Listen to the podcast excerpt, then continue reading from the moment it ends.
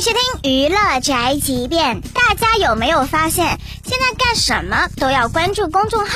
张浩哲吐槽这一点，说吃饭点餐要关注公众号，做测试呢也要关注公众号。终于有人说出了我的心声呐！就为了了解自己的心理状况，我做了个心理测试。哦，我发现现在干什么都要关注公众号。我吭哧瘪肚答了十五分钟题，答完告诉我，看结果得先关注公众号。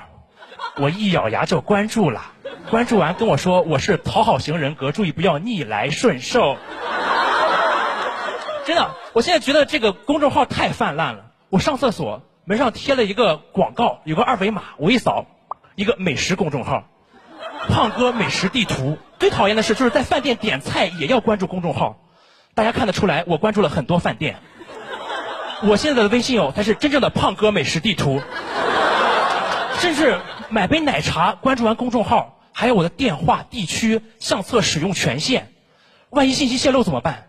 我很怕一夜之间，全国的奶茶店都知道，这个满脸胡子的山东大汉最喜欢的是香草芝芝莓莓。